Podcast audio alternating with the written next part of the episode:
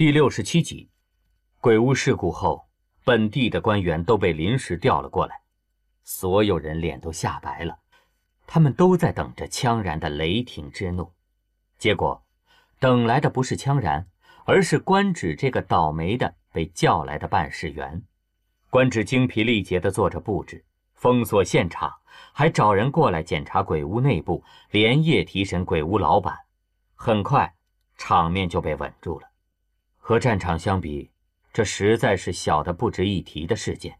可是官职的心脏被压得沉沉的，本该在第一现场的头，自从出事后就再也没有出现过。这个事儿怎么想，怎么让人头皮发麻。可是大家都是见惯生死的人，官职也不敢想别的。毕竟那是枪然，是他们所有人都敬重的头。为了保险起见，在参谋部的提醒下，官职最终还是匆忙给育儿部的人去了个电话，让他们把头在这个世上唯一的亲人，那个还没有起名字的小家伙赶紧抱过来。万一真有那种狗血雷人的事儿发生，有这个小家伙在，总能让头冷静冷静。官职忙完这一切后，也终于知道头的具体情况。据说他在事发后没多久就回到了寝室，这个情况怎么想怎么反常的让人肝颤。官职大着胆子过去敲门，结果敲了半天都没个回音。官职正琢磨着要不要召集应急小组研究研究怎么安慰头的事儿，医疗组的一个成员却过来跟他报备了一句：头在进寝室前曾经向医疗组。要了麻醉类的药物，官职听后吓得脸都白了。幸好那个人一五一十的解释说：“呃，是在安全剂量里的，只会让人沉睡一到两天。真的，再大的剂量我也不敢给。我知道那个安全条例的，所以放心，不会出事的。”官职长出一口气，他又急急的跟楚灵那头联系了一下。两个人都是愁眉苦脸的，楚灵的小子更是差点没哭出来，官职也是唉声叹气的，两人都不知道该怎么办了。连女朋友都没固定下来的两个大光棍，压根儿没有安慰官夫的经验。官职和楚灵唯一能做的是赶紧把事情都处理好，其他的那些检查后续，包括调丧委员会什么的，官职都不知道自己是怎么熬过来的。就在新闻发言人说完那些沉痛的话后，羌家军差点没被吊唁的人给淹没。生前没有被人重视过的夫人，此时却忽然成了这个世界最伟大的女性，什么溢美之词都用在了夫人身上。很诡异的是，那些跟夫人绝对没有一丁点交际的什么演艺圈的女演员呐，什么女人修养协会的呀。包括养生协会的那些什么代表，纷纷对羌然的情况表示了关心，甚至提出愿意过来陪伴羌然，希望能够安慰他，陪伴他度过这个让人伤心的难关。甚至还有几位极有地位的女性提出了要给孩子当干妈的。宽指真是一个头两个大，在找人打发走那波人后，他也犯愁，很多事儿他能处理的就处理了，可是有些事儿。他实在是没办法呀。该把墓地选在哪里就是个问题。头在房内闭关的时候，他只能按部就班地处理着手边的事儿。幸好一天后，羌然从寝室里走了出来。官职一听到这个，二话不说就给育儿部门打去电话，让他们务必赶紧把孩子抱过来。其实最近小家伙也跟有心灵感应似的，以往刘亚楠。都会给孩子去一通电话，在电话里跟孩子讲故事、唱儿歌。可昨天大概是没有按时听到妈妈的声音，小家伙哭得可厉害了。育儿部门的人玩命的哄，玩命的逗，也逗不好。所以等抱着孩子赶到时，小家伙虽然没有哇哇大哭，也绝对是眼圈红红的，小腿、小胳膊挥舞的就跟要抓什么似的。中间更是咧嘴哭了几下。羌然看到孩子的时候，脸上什么表情都没有，就那么愣愣地看着。沉默了五六秒钟后，羌然终于动了。他从口袋里拿出一样东西，那是刘亚楠用来绑头发的发带。这次出行的时候，对外，刘亚楠都是被打扮得漂漂亮亮的，可只要进到寝室内，他就会把头发松下来，扎上这个发带，穿着家居服蹦蹦跳跳，跟兔子一样。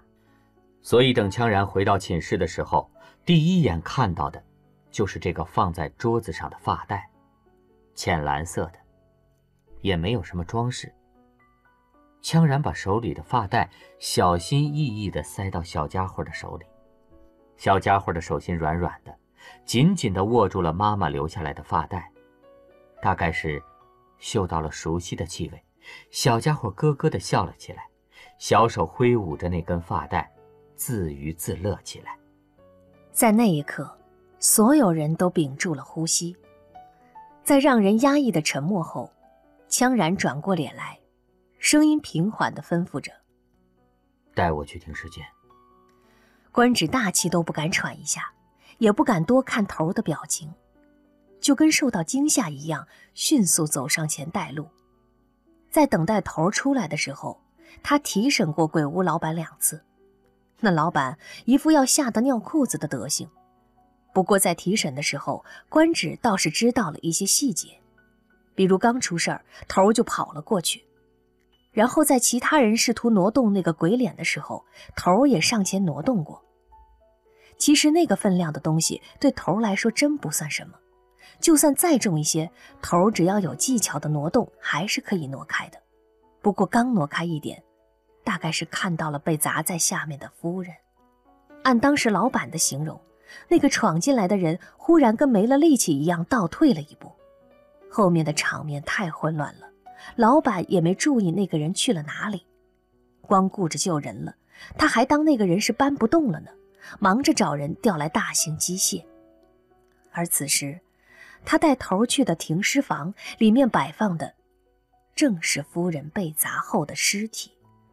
官职很怕看到头崩溃的场面，果然在要进门的时候，官职就看到头迟疑了一下，站在门口停下了脚步。官职也不敢催促，紧张地低着头等着头的下一步动作。幸好，很快头就往里走去，里面的气温骤然降低了好多度，后面的情形就有些出乎官职的预料了。羌然机械的戴好无菌手套走了过去，空旷的地方只摆着一张手术台，孤零零的，一个已经不能称之为人形的东西被白色的盖布盖着。羌然走过去的时候，在场的人都下意识地绷住了脸孔，每一个人看上去都是那么严肃。这个场面太诡异了，不知道是灯光照的，还是羌然的脸色。本来就这么苍白，他的动作就跟慢镜头一样，所有的目光都循着他的手指看了过去。羌然平静地掀开了白布，那下面是让人不忍直视的一具尸体，官职都不敢直视，可是羌然就这么看了过去。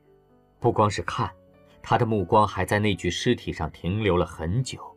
他平静地做着这一切。羌然不是专业人士，可有专门的人陪着他。他中间会询问几个问题，剩下的时间，羌然不断检查着尸体，动作非常精准快速。在翻动尸体时，手指也平稳的，不见一丝颤抖。不知道是不是里面冷气太冷的缘故，官只觉得心脏都不舒服了。羌然却能一直语调平稳的询问着问题。官职也不知道头这么做，到底是要干什么。就在此时，本来该被尸检的刘亚楠也正面临着一场深入心灵的解剖。大概是鉴于刘亚楠中毒很深，这次田七的后人们给刘亚楠请来的可不是简单的人物，而是特别权威的心理学专家，对斯德哥尔摩综合征更是有着极其丰富的经验。这个专家从外表上看和气得很，只是一个上岁数的知识女性。她的口吻也很友善，只是每一句话都是别有目的的。那之后，这个专家就开始系统的对刘亚楠进行治疗了，绝对是精心为刘亚楠安排的治疗方案。中间还有野兽他们亲友团的辅助治疗，不断聊啊、谈话呀，进行各种辅导，比如要正确认识他和羌然的关系呀，要明白平等自由的重要性啊。小田七的后人们也非常尽力。在这个事儿上，简直苦口婆心一样，想要拯救他这个失足妇女。这还不算，为了让刘亚楠能够明白这个世界的残酷性，野兽他们还特意让他时不时看点电视，了解这个世界正在发生的事情。铺天盖地的追悼活动，倒是进行得如火如荼。刘亚楠对那些不怎么在意，不过，只要电视一开，他就会聚精会神地看，看得眼睛都酸疼了，也不肯放过哪怕一小点机会，努力在电视上找羌然的身影。可是，他找遍了所有台，都没有看到羌然。刘亚楠特别想知道羌然到底怎么样了，在知道自己死亡的时候，羌然会是什么反应？他一想都心疼死了。到这个世界以后，自从被发现是女人。他一直在羌然身边，除了那仅有的几次绑架外，他每天的行踪都要跟羌然说的。结果，不管他怎么努力的看，玩命的找，始终看不到一丁点关于羌然的消息，更别提有关羌然的画面了。社会各界对这个事儿越来越关注，在纷纷表达了哀悼和惋惜后，那些很不合时宜的八卦也都出来了。没多久，刘亚楠就在电视上看见了长长的女性名单，他的嘴角有点抽抽。名单上的人名都是民间臆断的，可是架不住八卦是民间最喜闻乐见，也最能提高收视率的元素。于是就有新闻媒体邀请了一些假模假式的专家，消遣一样说道：“大家都知道这个事情很微妙的，羌然现在还不到三十岁吧？不管怎么想。”他下一任的夫人也是万众瞩目的，只是他会更倾向美貌还是才学，这个就很难讲了。就目前的调查显示，羌然的人气很高啊。自从他本人在公众场合露面后，不得不说，羌然当世第一美男子的称号还真是当之无愧。他本身又是很强悍的男人，所以怎么想，他的下一任妻子也是万里挑一啊，不，估计要千万里挑一了。就像起哄似的，在铺天盖地的哀悼后，很快就有不同的声音出来了。也不知道是怎么开始的，起先还是一些女人在电视上表示哀悼，然后就是去吊唁，再然后就有无良八卦记者跟着追拍，随后就是某某女士进入羌家军领地这样暧昧的谣言。一直靠着电视来了解外界情况的刘亚楠。听到这些乱七八糟的消息后，很难不生气。那感觉简直就像他费尽力气找来了各种食材，酸甜苦辣都尝了一遍，最后大汗淋漓，冒着各种烟熏火燎、被菜刀割伤的危险，做好了一桌子佳肴，正准备坐下来品尝品尝呢。结果转身去取盘子的功夫，就有波无良的家伙把自己的椅子搬走了，还嚷嚷着要换人吃。有这么坑爹的没有啊？哪怕把他坟头的土踩实了再上手好吗？不过，不管那些人怎么嚷嚷，刘亚楠生气归生气，心里倒是不着急，也不担心。刘亚楠太清楚羌然是什么样的人了，什么大美女啊，什么聪明优雅的女性啊，他估计都懒得看那些人一眼。那个面对世界唯一的女人都不曾低头的男人。现在，老婆尸骨未寒呢，怎么想，他也不会这么快变心的。让刘亚楠觉得奇怪的是，没两天，电视节目的口风就变了。一直不肯公布情况的羌家军新闻发言人主动开了新闻发布会，在会上宣布了羌然想要重新来过的意思。那话说的可冠冕堂皇了，意思却明明白白的摆了出来。旧人换新人呐，从头开始，希望再起航程啊！刘亚楠在看电视的时候，并不只是他一个人，还有野兽他们陪着他呢。他听了那些话后，第一反应是张了张嘴巴。倒是刘亚楠身边的人都用同情的目光看着他。野兽在那些人走出去后，走到刘亚楠面前，俯下身同他说：“刘亚楠，我知道你长期被他控制着，并不能真正释放自己的情绪。可现在你不管有什么样的情绪，都可以发泄出来。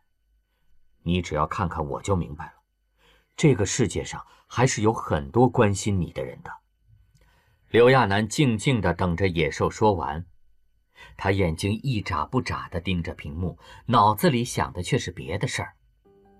刘亚楠最后迟疑了一下，才说道：“野兽，这个事儿很不对，真的，你不知道羌然是什么样，他不是那种没有女人就活不下去的人，他是很理性的。羌家军这个发言太怪了。”羌人肯定不会这么干的，除非……野兽叹了口气，刘亚楠却已经想到了什么，羌然一定是察觉到了什么，他紧张的握紧双手，着急的说道：“障眼法，肯定是这个，他做这个肯定是为了让你们放松警惕。羌然这个人很可怕的。”见野兽无动于衷，刘亚楠急急地同他说着：“强人肯定是察觉到了什么。”野兽，你们现在悬崖勒马还来得及，真要等他杀过来就很麻烦了。他那个人不知道什么叫手下留情的。野兽他们这么做是过分了点可罪不至死啊。最近一段日子，不管是治疗他的心理疾病，还是照顾他的饮食起居，这些人都特别用心。野兽就更不用说了，一直对刘亚楠嘘寒问暖的。到时候羌然过来了。还不得一个炮弹扔过来，把他们都炸成灰呀！他们可是野兽，还有田七的后代呀。只是野兽听后仍不为所动，大概是太自信了。野兽同他解释过这个地方的防御系统，还有各种防卫措施。刘亚楠知道野兽也不弱的，可问题是野兽打过几次仗？再说从小到大，羌然受的是什么教育？成长的环境也不一样，就算基因再强悍，生活在和平年代的人和一路战斗过来的战斗分子也是不同的呀。可是不管刘亚楠怎么说，野兽他们都不肯听他的。刘亚楠原本还想着经过治疗，让这些人接受他跟羌然没问题的情况，可现在他真怕事态发展的不可收拾了，着急的想找出点对策。等再吃饭的时候。